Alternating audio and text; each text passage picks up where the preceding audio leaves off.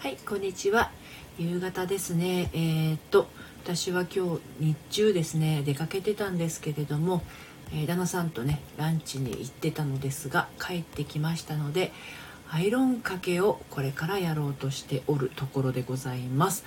はい、アイロンかけが終わるまでのですね、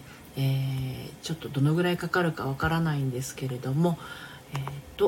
お話をゆるっとねしていければなと思っております。はい、一応ですね30代からの女子の恋愛相談部屋っていうタイトルをつけておりますので、はい、もしね何か悩みがあったら、気軽に書いていただければなと思います。あこさん、こんにちは。どうですか、調子の方は少しね良くなりましたでしょうか。アイロンかけながらまたねゆるっとお届けをしてまいりますので、してもねアイロンの注水するところにですね入れようとして水をこぼしてしまい、右往左往してるんですけれどもね、昨日は、サロン限定ライブを行いまして、私の夫婦喧嘩の話とかしましたけれどもね、はい、よかったです。こんにちは。少し良くなりました。ひととさん、こんにちは。お久しぶりですね。こんにちは。お元気でしたでしょうか。はい、アイロンかけをしながらねライブをしております。今ちょっとアイロンが温まるのを待ってるところです。はい、皆さんアイロンかけってしますか？私は本当にねこの2回目の結婚してからがアイロンかけあんまりね最初の結婚の時にねお久しぶりですよねひととさん、あんまりねアイロンかけってしなかったんですよ。前の旦那さんがワイシャツとか着る仕事じゃなかったので自営業だったしね、なんですが今の旦那さんは会社員で、ワイシャツを着ますので、それを私がいつもひととさん平日はライブになかなかこらえれないので残念ね。えそうですよね、私がやってるライブの時間が平日の12時15分と夕方の17時というちょっとねお仕事してらっしゃる方にはあれなんですけれども、アイロンかけライブはアイロンかけライブっていう名前にしていいもんかどうかあれですけど、土曜日か日曜日にねライブをしてます。私もねアイロンかけは基本日曜日か、それか月曜日にかけようと思ってるんですけど、明日はちょっとねセッションが入っていますので今日かけときたいなっていう感じで今やっております。はい、あこさん、アイロン台は持っていますがアイロンが持っておらず、あれでも普段あこさん自分でアイロンかけるようなお洋服って結構持ってらっしゃるのかな。会社の、ね、制服とかって自分でブラウスとか、娘もそうね夏のブラウス、夏はポロシャツ着てたから会社のね制服が、冬はブラウスで、そっか娘のワイシャツもかけたりしてたな。あの子もう嫁いっちゃったから自分でどうしてるんだかわかんないですけどね。でそうだ、会社が制服じゃなくなって私服になったんだ、ある時からね。でそういえば言ってましたよ、制服の方が楽だったのにって。どんな服装で行ってもよくてついてしまえば制服だからファッションに悩まなくていいって言ってね。それで制服じゃなくなっちゃった時に会社のおじさんがね、おじさんって言ってもあれですよ、きっと同僚っていうかおじさん社員の方だと思うんですけど、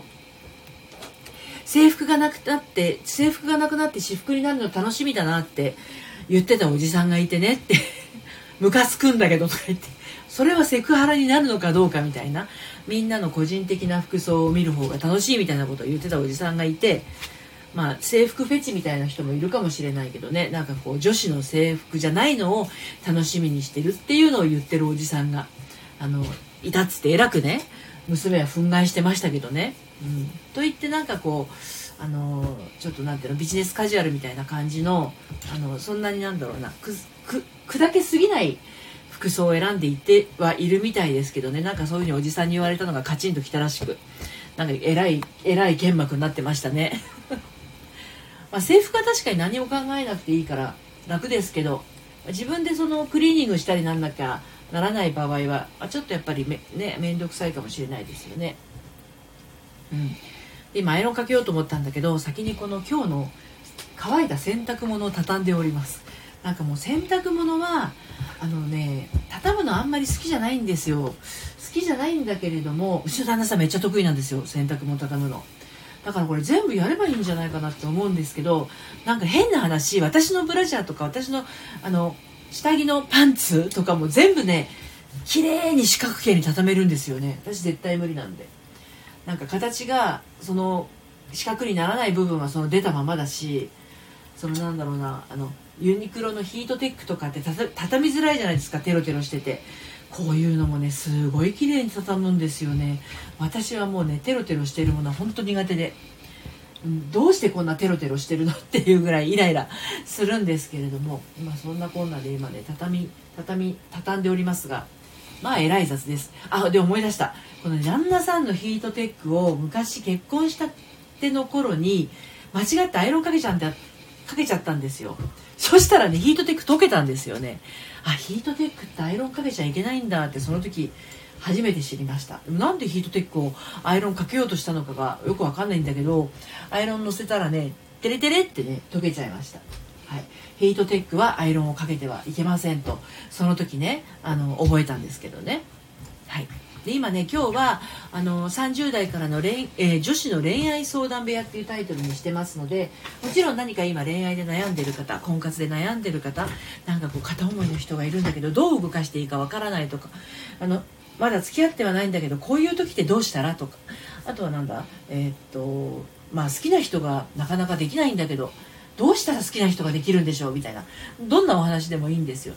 何かこうね、思っていることがあったらチャット欄に書いていただければお答えをしてまいりたいと思います。そうじゃない場合は私がね、こう適当にっつったらあれですけれども、思いつくままに話していくような形になってしまいますのでね、何かご希望がありましたらおっしゃってください。で今声って遠いかしら。私今50センチ1メートルまでいかないけど560センチアイロン台がある分離れたところで喋っているので、もしかすると聞き取りづらいかなというのはあるかもしれませんが、はいはいはい、あれ、これをよいしょ。まあね、畳むのも苦手だし、アイロンかけもそんなに得意とか好きとかっていうものではないんですけど、あ、しっかり聞こえてます。ひととさんありがとうございます。今日は皆さんどんな感じの休日を過ごしてますか？あこさん、ひととさん。でお天気があんまり良くなくて、私の住んでるこの千葉県船橋市は薄曇りですね。うん、今日ねランチはね、イクスピアリというところに、前浜のディズニーランドの近くのね、前浜駅に直結しているイクスピアリというところでランチを食べてきたんですね。でその後にランチを食べた後にホノルルコーヒーでマカダミアフレーバーのコーヒーと、あとはなんだっけ、マカダミアクリームパンケーキ食べてきました。はい、ひととさん、エクスピアリいいですね。私も行きたいです。ディズニー好きな、ああそうですか。結構ね、まあ、ディズニーわかんないんですけど、エクスピアリは混んでましたよ。で途中ララポート、船橋のララポートを通過するんですけど、東京方面から来るララポートの方に行く道路357湾岸道路はね、とっても混んでいました。で私たちはこう千葉の方から浦安に向かうので、その道はね、まあまあ空いてたんですけど、まあ、地元が混んでましたね。津田沼、あと船橋の中心部はちょっと混んでたんですけど、高速道路は空いてましたね。そうでね、晴れ着の人が振袖のね、お嬢さん方が結構ちょいちょいいたので、もしかすると浦安市の成人式が今日遅れて、あそこディズニーランドでやるので、浦安市の成人式ってね、だからもしかするとそれをやってたのかもしれないですね。晴れ着の方が結構いらっしゃいましたね。ひととさん、そうなんですね。あ、ひととさん、あ、今日ディズニーシーです。あ、だからなんですね。結構いらっしゃいましたね。皆さんなんか綺麗にしてらしたけれども、寒いからちょっと大変だったかなっていう感じですね。まあでも1月にやっても寒いですもんね。それに比べたらいいのかな、3月だしね。まあでも本当に3月これでまた成人式じゃなくて卒業式か、卒業式がもうぼちぼち始まる時期だと思うんですよね。3月もう週明けぐらい、高校とか、私高校の時に卒業式が8か9か10かそのあたりだったような記憶があるんですけれどもね。はい。ひととさん、ツイッターで写真見ながら素敵だなと思っています。あ、そうなんですね。そう、卒業式もね、なかなかこう今年どうなんでしょうね。集まってみんなでできるのかな、リモートになっちゃうのかな、それとも卒業生だけが参列して親は参加できないとか、あとは在校生はリモートっていうか教室でその風景を見るになるのか、ちょっとねまだまだ安心できないような状況ではありますよね。そうなんかね、私ね今日のエキスペアリもそうですけど、街中を歩いていてマスクしてるじゃないですか、みんなで。子供とかそれこそ小学生とか幼稚園生の子がマスクしてお友達と遊んでいるのを見てるとね、結局なんだろう、お友達のそのお顔の記憶っていうのが半分しかないんだろうなっていうのを考えるとね、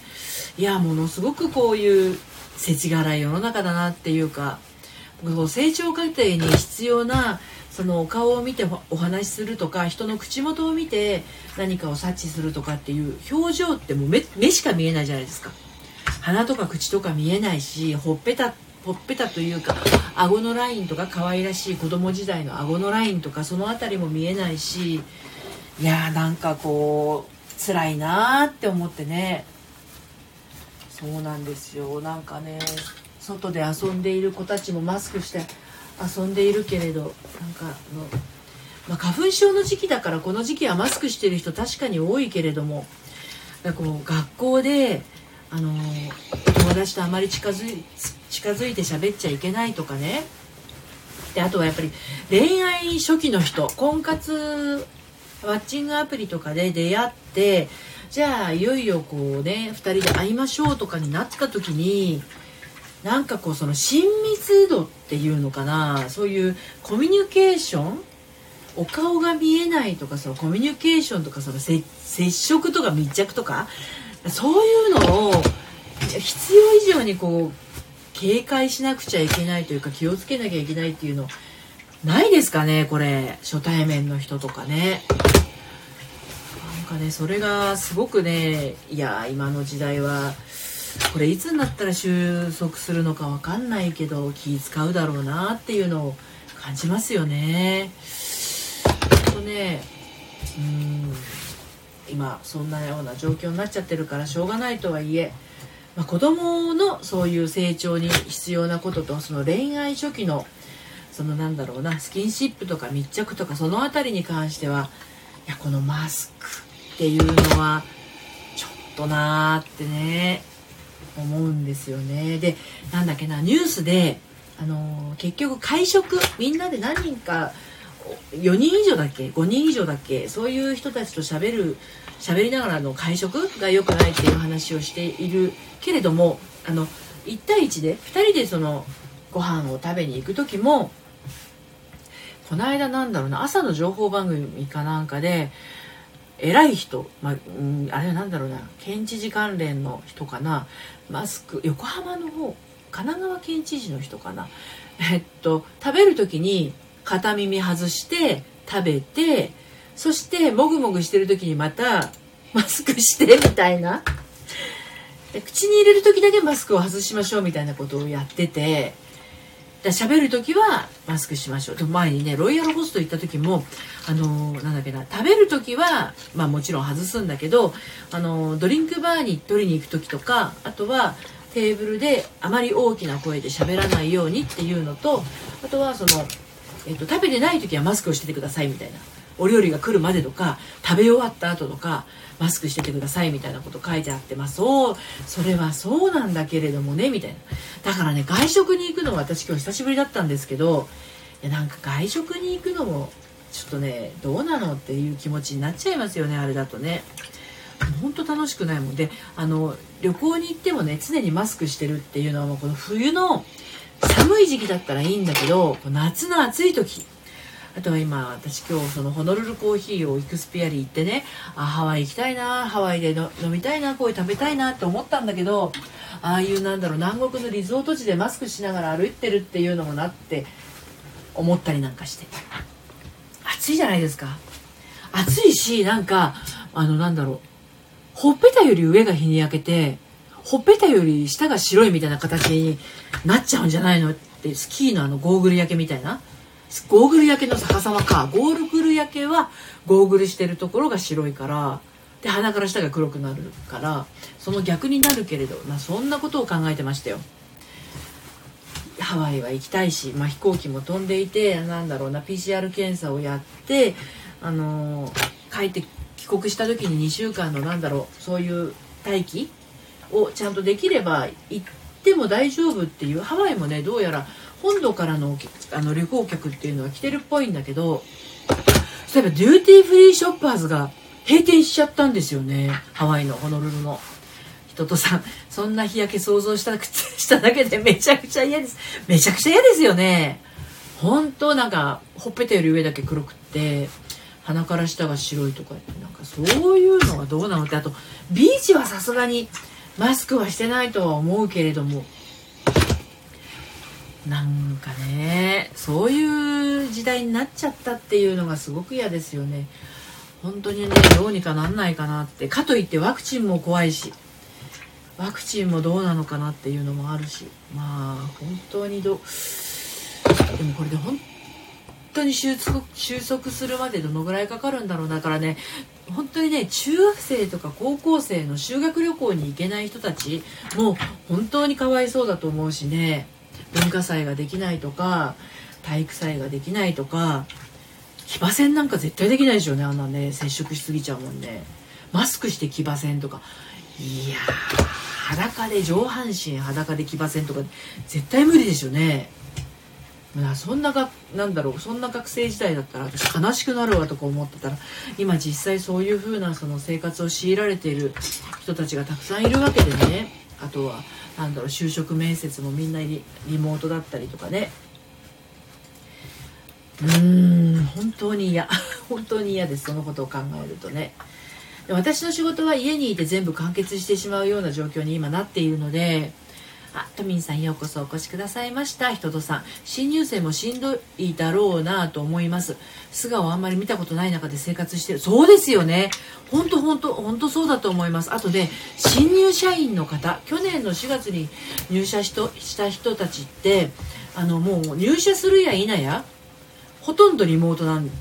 ですよね。なので先輩と直接接することもできず、歓迎会とかもないし同期と会えるっていうこともないもんだから、めっちゃ孤独で辞めてっちゃう人も結構いたみたいですよ、辛くて。や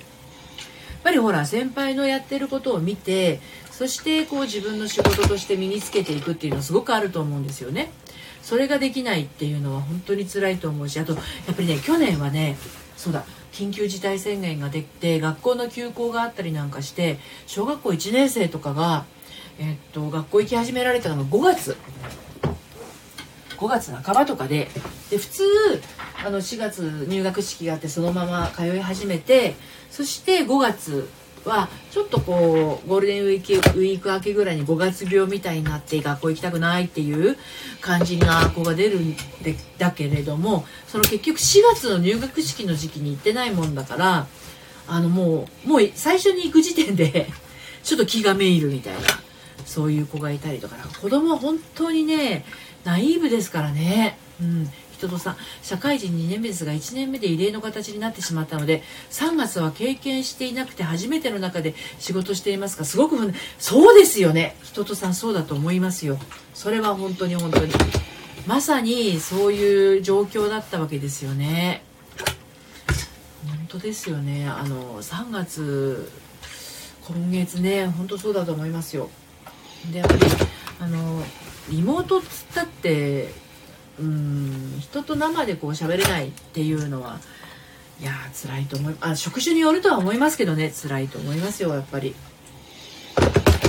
まだまだそのなんだろう、パソコンで終われないものってあるじゃないですか。紙ベースのものだったりとか、何かが届いてとか、郵便物が届いてとかね、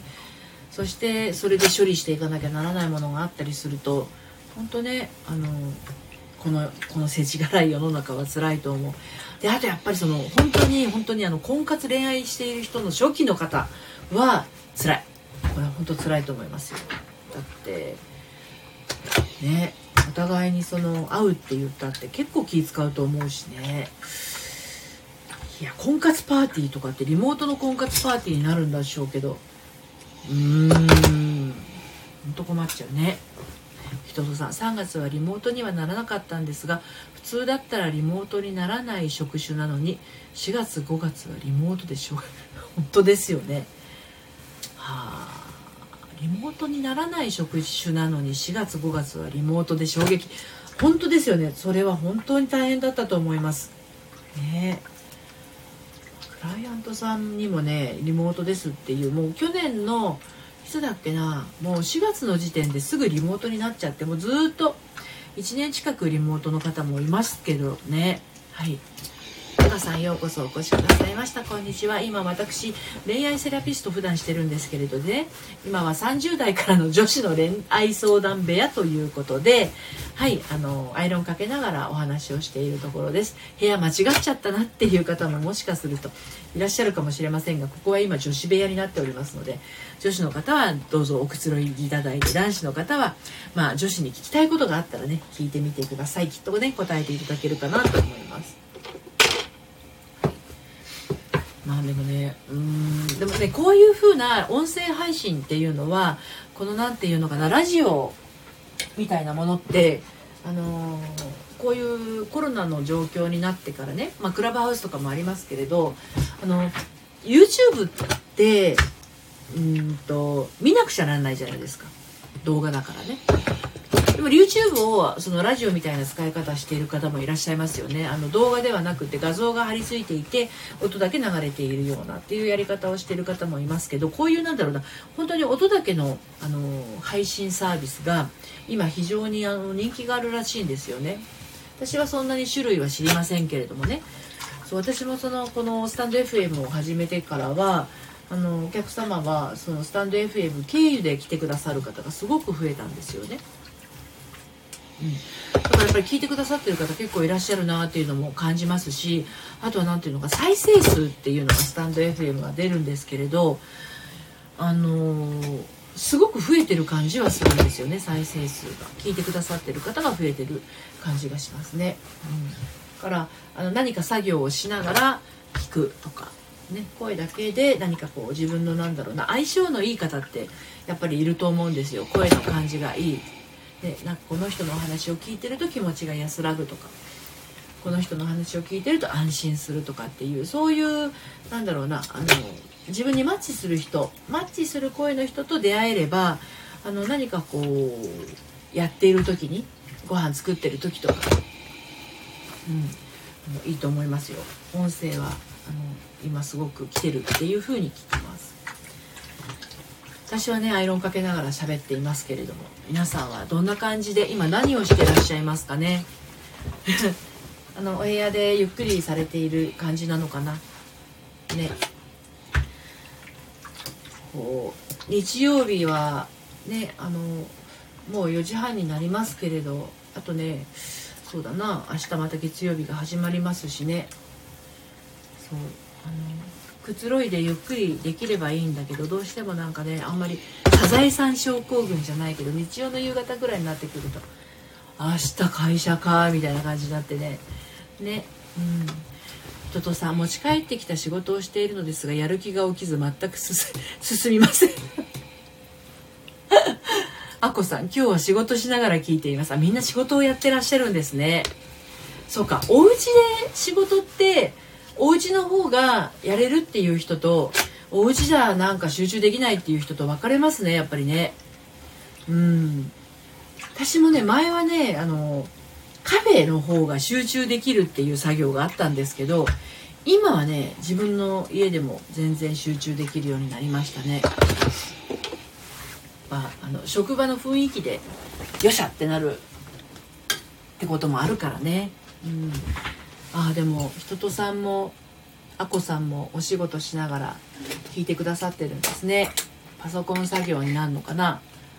ね、私もこれ終わったらアイロン掛け終わったらちょっと自分の仕事をやって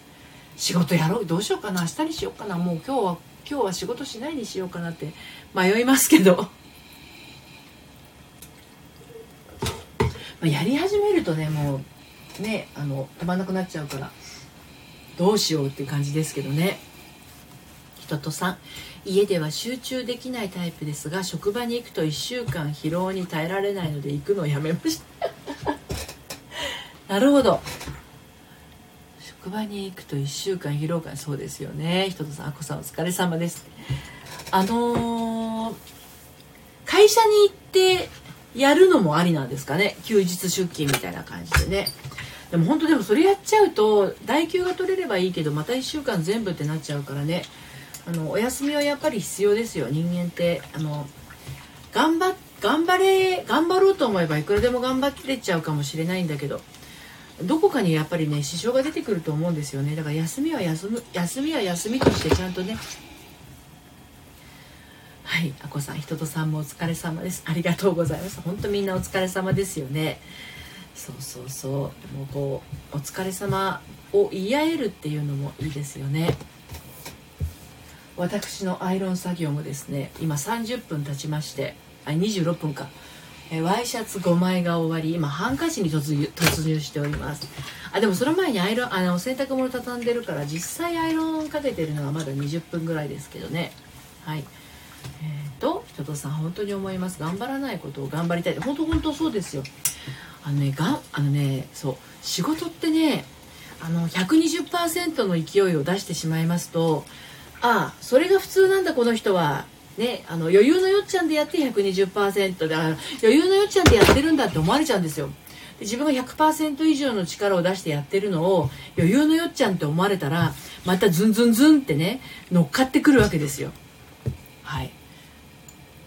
のりびさんマイロンお疲れ様です。ありがとうございます。そうだから職場ではね 100% 以上出さなんていうかなその時のベストを尽くせばいいだけの話でそれ以上のことを出してしまうとですねこの人はまだまだいけるんだ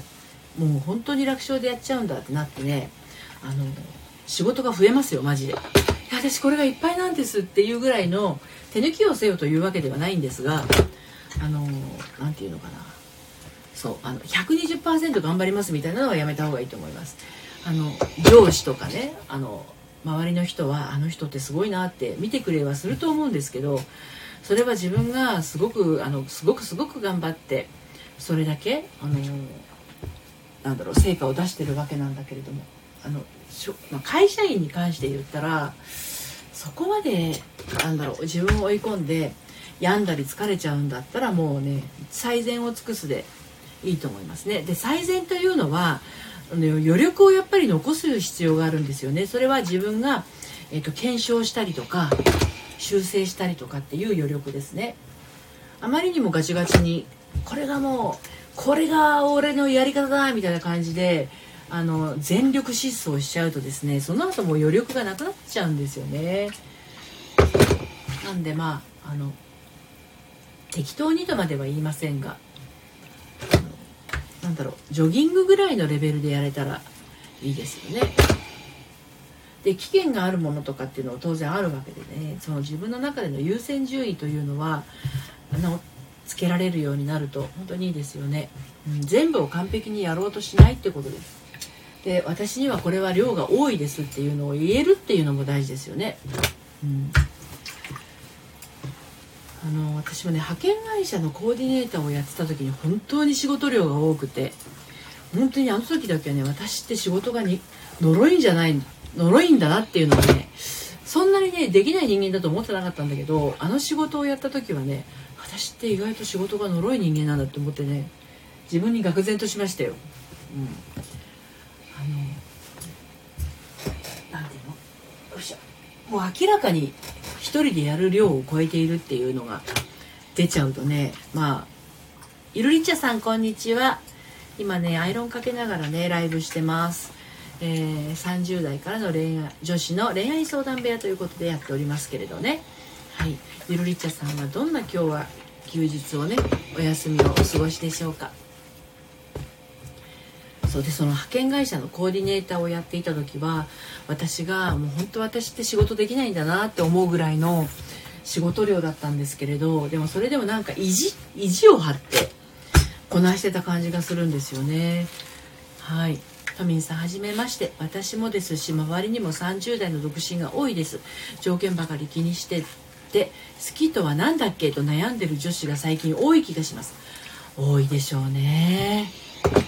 本当だから条件って何よっていうのありますよね。で私ね1月からオンラインサロンを始めたんですけれどね、そこを今本当にこじんまりとしたオンラインサロンなので私入れて16人ですね。で、恋愛に悩んでる方婚活している方いろいろなんですけれども、条件って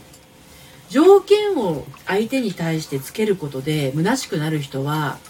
条件は本当取っ払った方がいいと思いますよ。なんでかっていうと相手からも条件で見られてるんだなっていう思いが出てきてしまって、恋愛におけるその本当の楽しみみたいなものがちょっとどっか行っちゃうんですよね。ですのでよいしょ。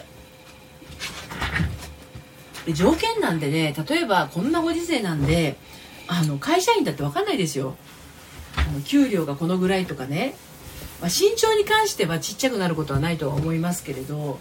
でも分かんないじゃないですか。そんな人間ってどこで何が起こるかなんてね、病気をしないとも限らないし、見た目がねかっこよくたって年を取ればどうだか分かんないし、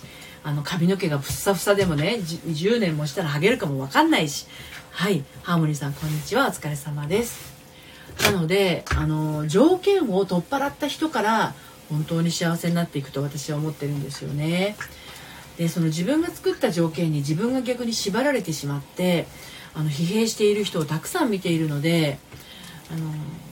きってなんだっけが分かんなくなっている時っていうのは打算が生まれている状態ですね。あとは自分の中にある不満ですよね、その自分の中にある不満感みたいなもの、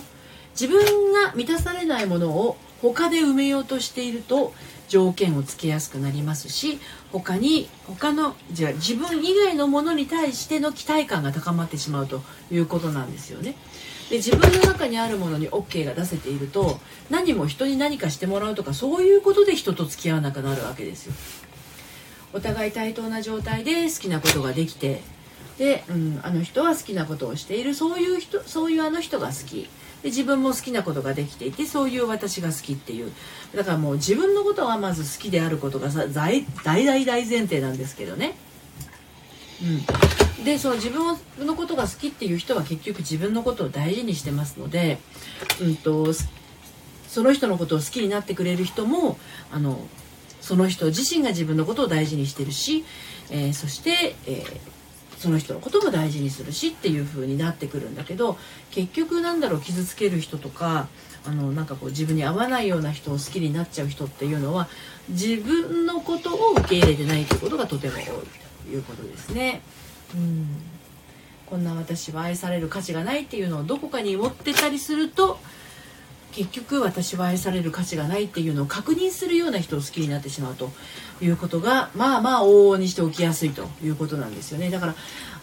別にねいわゆる自己肯定感を高く持てとか言うのではなくて、何かができない自分だろうと、黒い自分だろうと、おっちょこちょいな自分であろうと、腹黒い自分であろうと、でどんな自分であろうと私っていう風に受け入れてる人は強いですよね。で結局それって自分に条件を与えてないということなので、自分に条件を与えてない人っていうのは当然周りにも条件を出してきませんから、もうちょっと自由なんですよね。やっぱり条件付けをしてしまうとね、フィルターかけてるじゃないですか。結局エクセルとかああいうのでも条件っていうのはフィルターをかけるということになるので、人に対してジャッジが入りますよね。あの人はこうだからいい、この人はこうだからダメみたいなジャッジが入ってくるので、そこに打算が生まれて、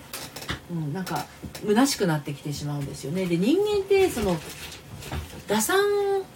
的になっても感情の部分があるので割り切れない思いってあるじゃないですか、やっぱり。だからそういう意味ではその気持ちの面をちゃんと自分で自分が自分を受け入れてるっていうのが先にあって、でそこからなんだろう、周りも受け入れていけるっていうことですよね。自分が大事でっていうのはよくありますけどね。さあ、アイロンかけが終わりました今日は35分かかりましたね。ハンカチ5枚と、あとランチョンマットとテーブルクロスとワイシャツ5枚と、そんな感じかな。あと洗濯物を畳みました。はい、人とさん、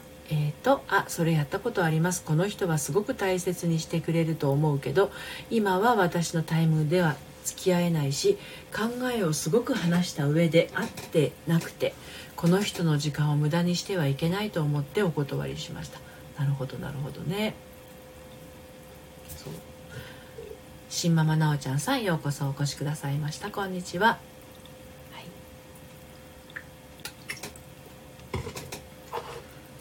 ね、いろいろなパターンがありますからね、恋愛一つとってもね。なんだろう、やっぱ自分がどう感じているかっていうのがすごく大切なんだけど、自分がどうしてるのかがわからないとなっちゃうと辛いよね。自分がどう感じているのかの本当のところはどうなのっていうのが分からなくなっちゃうと、気持ちの迷子になってしまうので、ちょっと辛さの海から抜けられなくなっちゃうんだけれど、自分が本当はどうしたいのが分かった人は、人にも期待しなくなるし、私はこうだっていう芯がね、一つ一本通るようになるし、それが後にいい結果につながっていくということになると思いますよ。人とさん、結婚願望のない私と子供が2人欲しいと思ってる彼とのこれからの時間を考えると難しいなって思ったんですが、多分考えが違うのにこの人の時間をもらう価値がないって思った部分もあったのかもしれません。ああ、なるほどなるほど。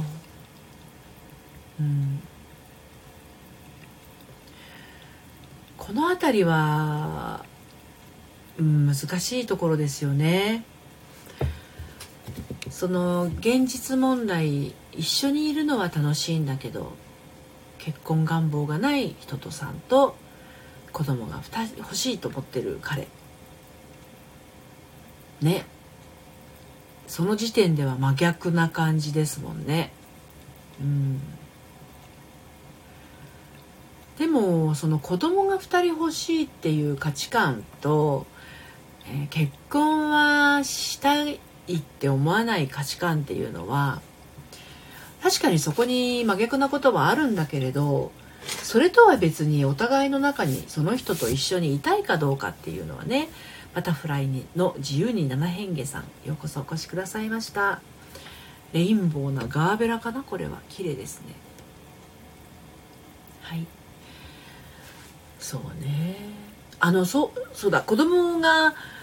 2人欲しいという話で思い出しましたが、私は40で離婚して、今は8歳年下の旦那さんと、再婚してますが、うちの旦那さんは、私は子供2人で子連れ離婚して子連れ再婚してますけど、うちの旦那さんはね、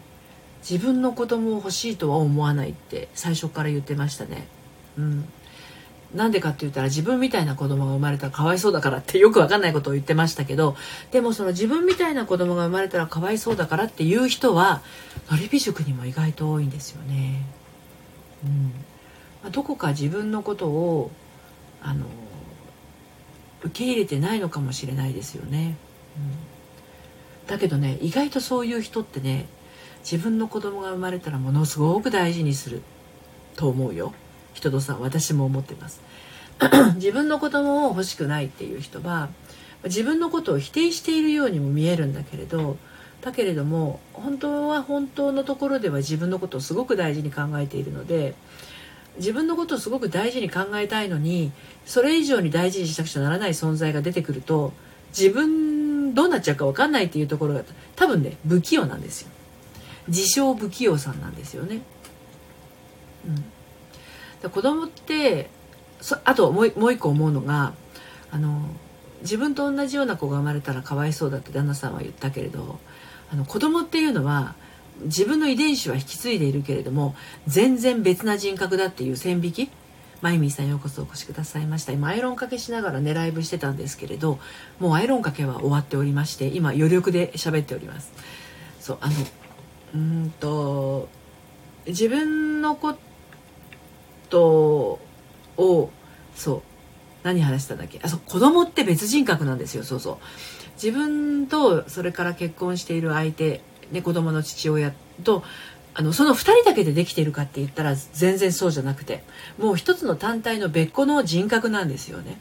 だから自分と同じような子供じゃないんですよ、大体が。で、その自分が産んだ子供とどうやって暮らしていって育てていくかなんだけど、これが面白いんですよ。自分と結局同じようで違うから、こういう考えするんだみたいな。本当にだからね、毎日が発見ですよね。子供ってこんなことするんだと、こんなことに気づくんだと。いや、びっくりでしたね、本当に。ひととさん、ご飯の時間になった。ご飯の時間もご飯の時間になったので行きます。今日もありがとうございました。楽しかったです。いや、こちらこそどうもありがとうございました。はい、ご飯食べてきてください。はい、そう、子供はね別人格なんですよね。だから自分と同じ子ができるって思っちゃうと、まるで自分の所有物みたいな感覚になっちゃうかもしれないんだけど、全然違います。本当に別です。食べ物の好き嫌いも違うし、でそれは旦那さんとも違うし、自分とも違うしというところがあります。なんか、オアシスさん、ようこそお越しくださいました。こんにちは。私も元旦那さんもですね、別に全然理系じゃないんだけど、うちの上の子供の方はですね、男の子ですが理科が好きでね。花さん、ようこそお越しくださいました。物理とか私大っ嫌いなんですけど、物理とか科学とか嫌いなんですけど、うちの息子は物理とか科学が好きですよね。でこれ元旦那さん好きだったかって言ったら絶対そうじゃない。理科が好きっていうのは聞いたことがないので、だから全然別個なんだなと思いますよ。うちの娘がもう結婚してますが、作ってる料理を見ると、いや別にそれ私はあえて好んで作んないなっていうものを作ってたりするので、多分この辺りもオリジナルなんでしょうね、きっと娘のね。そういうふうに自分と似てるとこも多少はあるかもしれないんだけど、別な人格なんだと思って育ててる方が全然健全ですよ。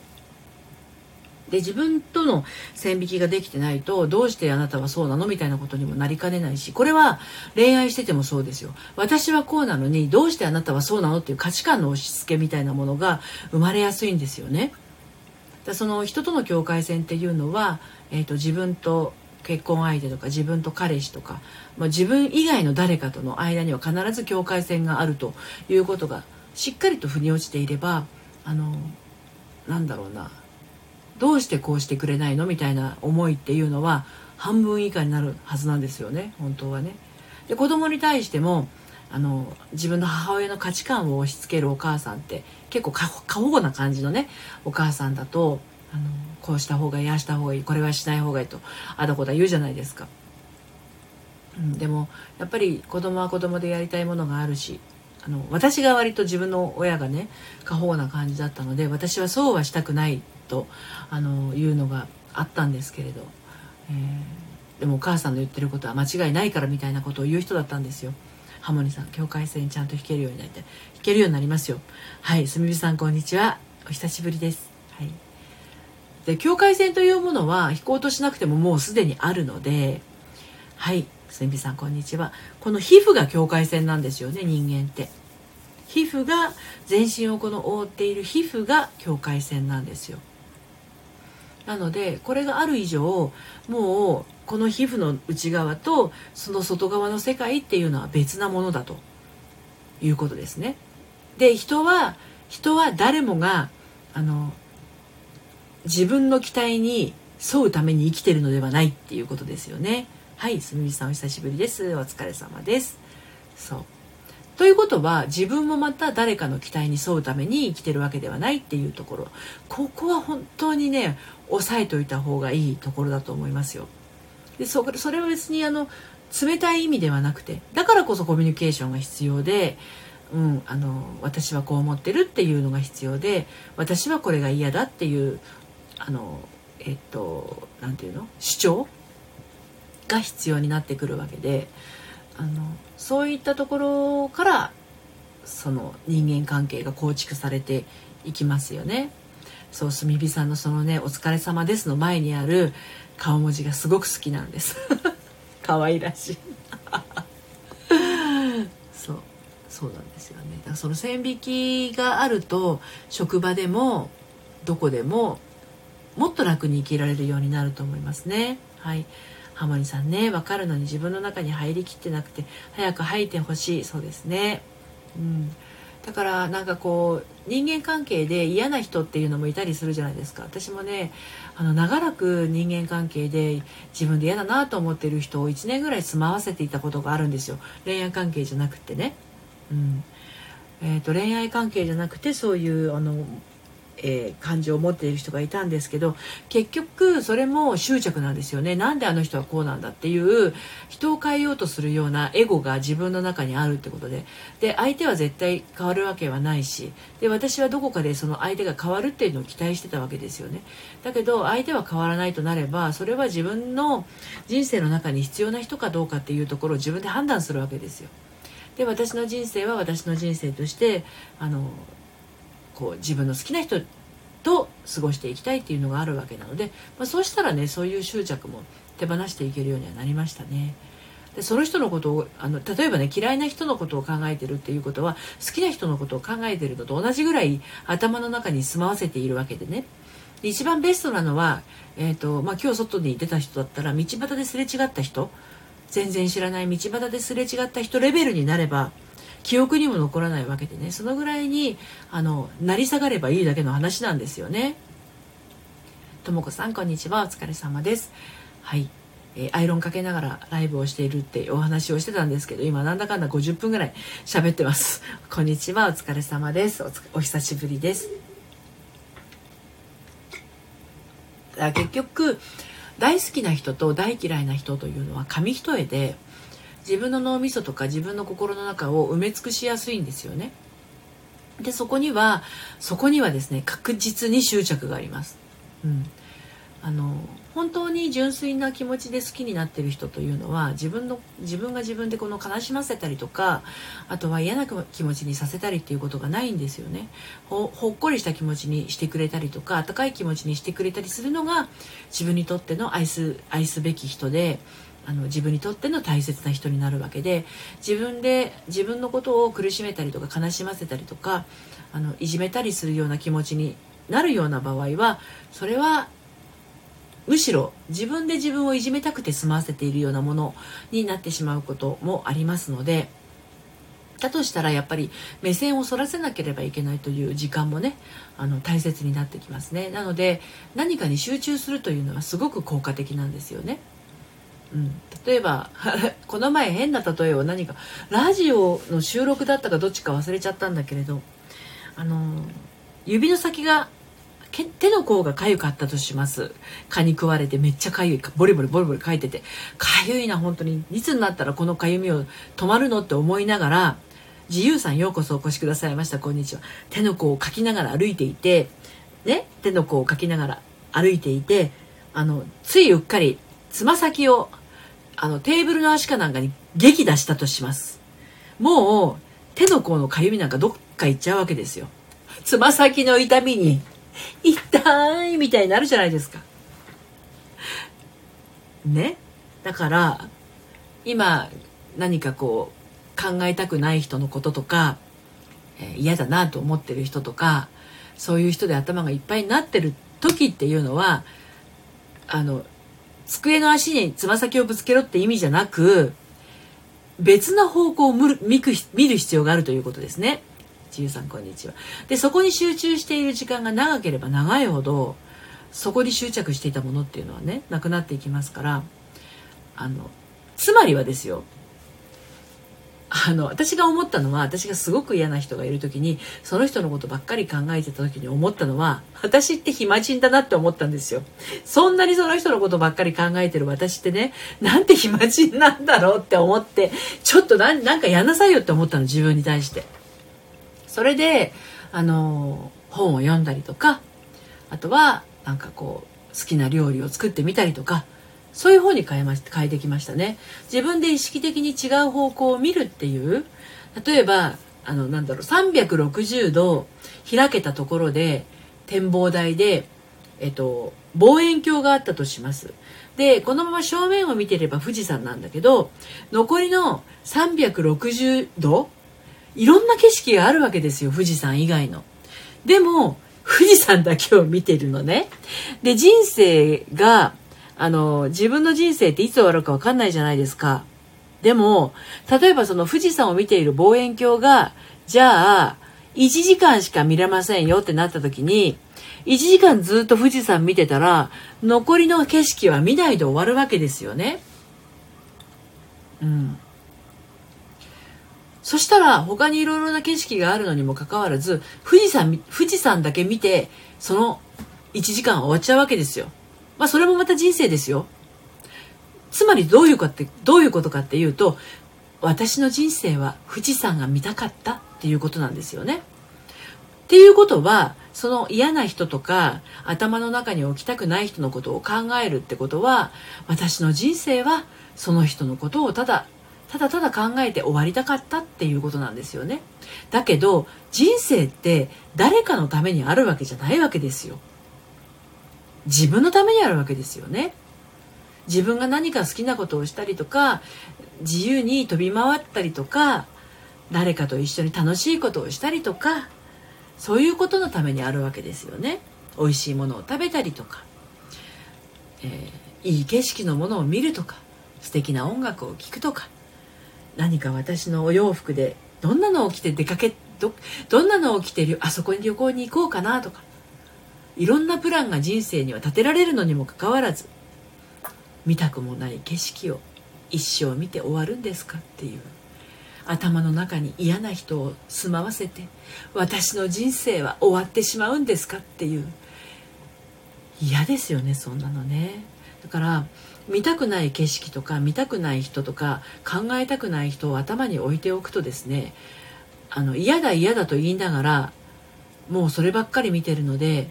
他のことを考えるスペースはないわけですよ。だからその望遠鏡をぐいっと横に向けるっていうのは自分しかできないわけですよね。自分が一度でも角度を変えれば富士山の裾野が見えてきて、さらに一度角度を変えればその下に広がる樹海が見えてきて、さらに角度を変えていったらね、もうどんどん景色は移り変わっていくわけですよ。そこにもしかすると、あっ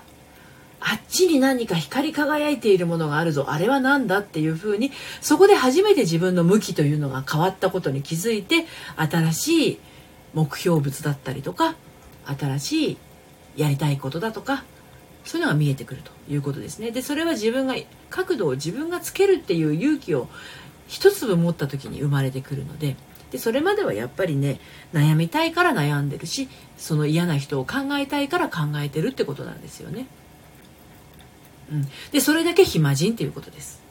嫌なのにそれを見てたいっていうことは、そこを見ているメリットがあるということですよね。そこを見ていると何かって言ったら、何もしなくていいっていうこと、そこに佇んでいれば何もしなくていいっていうメリットがあったりとか、そこにしがみついていたら、そういう悲しんでる自分は誰かが守ってくれたりとか、誰かが助けてくれるかもしれないっていう待ちの姿勢に入ってしまったりとか、何かメリットがあるんですよね。何かいいことがなかったらそれを続けてはいないわけなので、動き出すのが面倒くさい分、そこに立ち止まっていられるから、あえてそれを考え続けるという人も結構いらっしゃいますね。だから自分でね、私がその嫌な人を頭に置いていた時の私はめちゃくちゃ怠惰っていうのは怠け者ね、めちゃくちゃ怠け者の暇人だったなっていうのを今考えると本当にそうで、だって他に楽しいことがいっぱいあるのにあえてそのことを考え続けるっていうのは自分に対してのいじめですからね。いや、どんだけいじめるメリットがあるのって言ったら、結局嫌な気分になっている自分をかわいそうだって思ってほしかったんですよね。誰かに分かってほしかった、誰かにかわいそうだって認めてほしかったっていうこと。でもそれって自分が認めて、でも私かわいそうなんかじゃないわっていうふうに腑に落ちたら、あ、もう楽しいことしようっていうふうに徐々に変わっていけるんですよね。だそれを自分の中でメリットを感じているうちは、誰かに慰めてほしいとか誰かに認めてほしいみたいになってると、なかなかそこから抜け出せなくて辛いところに居座ってしまうっていうことなんですよね。辛い気持ちがねあるのっていうのは本当に苦しいんだけど、そこから抜け出せるのも自分だし、そこに居続けるのも自分なんだなっていう風にね分かるとね、少しずつですよ本当に。で、一回飛び出したなって思ってもね、また戻ったりもしますよ、当然人間ですから。その時に本当に好きなものとか自分が楽しみにしていることとか、あ、こういう未来が好きだなとか、こういうのが感じがいいなっていうのが自分の中にちゃんとあれば、心はそっちの方が喜びますからね。当然悩んで苦しんでる自分の心よりも、何か楽しいことを見つけに行ってる自分の方がワクワクするしね、そういう方楽しんでこうっていう風に向いていくんだけど、どこかにこうかわいそうな自分っていうのをそこにメリットを感じてしまうとね、なかなか抜け出せなかったりっていうのはありますね。はい。ということで、もう1時間ぐらい喋ってるはい、最後まで聞いてくださってありがとうございます。はい、ハーモニーさん、そうなんです、戻ってしまうけれどまた楽しいことを考え始めれたと思います。そういうのがね大事だと思いますよ。繰り返しだと思います、何でもね。その戻ってしまう自分を責めないというのも大事ですよ。あ、私は今戻りたいんだな、かわいそうな自分っていうのを誰かに認めてほしいんだな、誰も認めてくれないんだったら私が認めるよ、かわいそうだねっていうふうに自分に声かけてあげてください。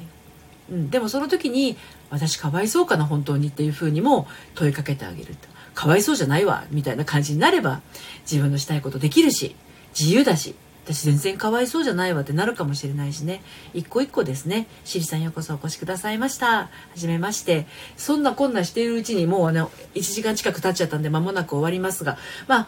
心の仕組みみたいなものはね、のりぴ塾でもマンツーマンでお伝えしてますし、オンラインサロンのりぴの隠れ家でもですね、サロンメンバーと一緒に限定配信や限定生配信でお伝えをしております。あと、ちょっと宣伝になっちゃいますけれど、平日の12時15分から、リ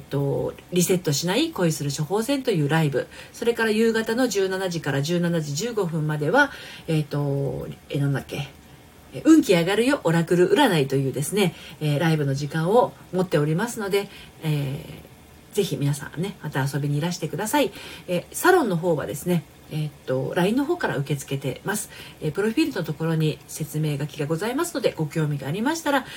遊びにいらしてください。こじんまりとしたほっこりサロンです。はい、ということで1時間もですねお話ししちゃいましたけれど、最後までお付き合いありがとうございました。残りのね日曜日、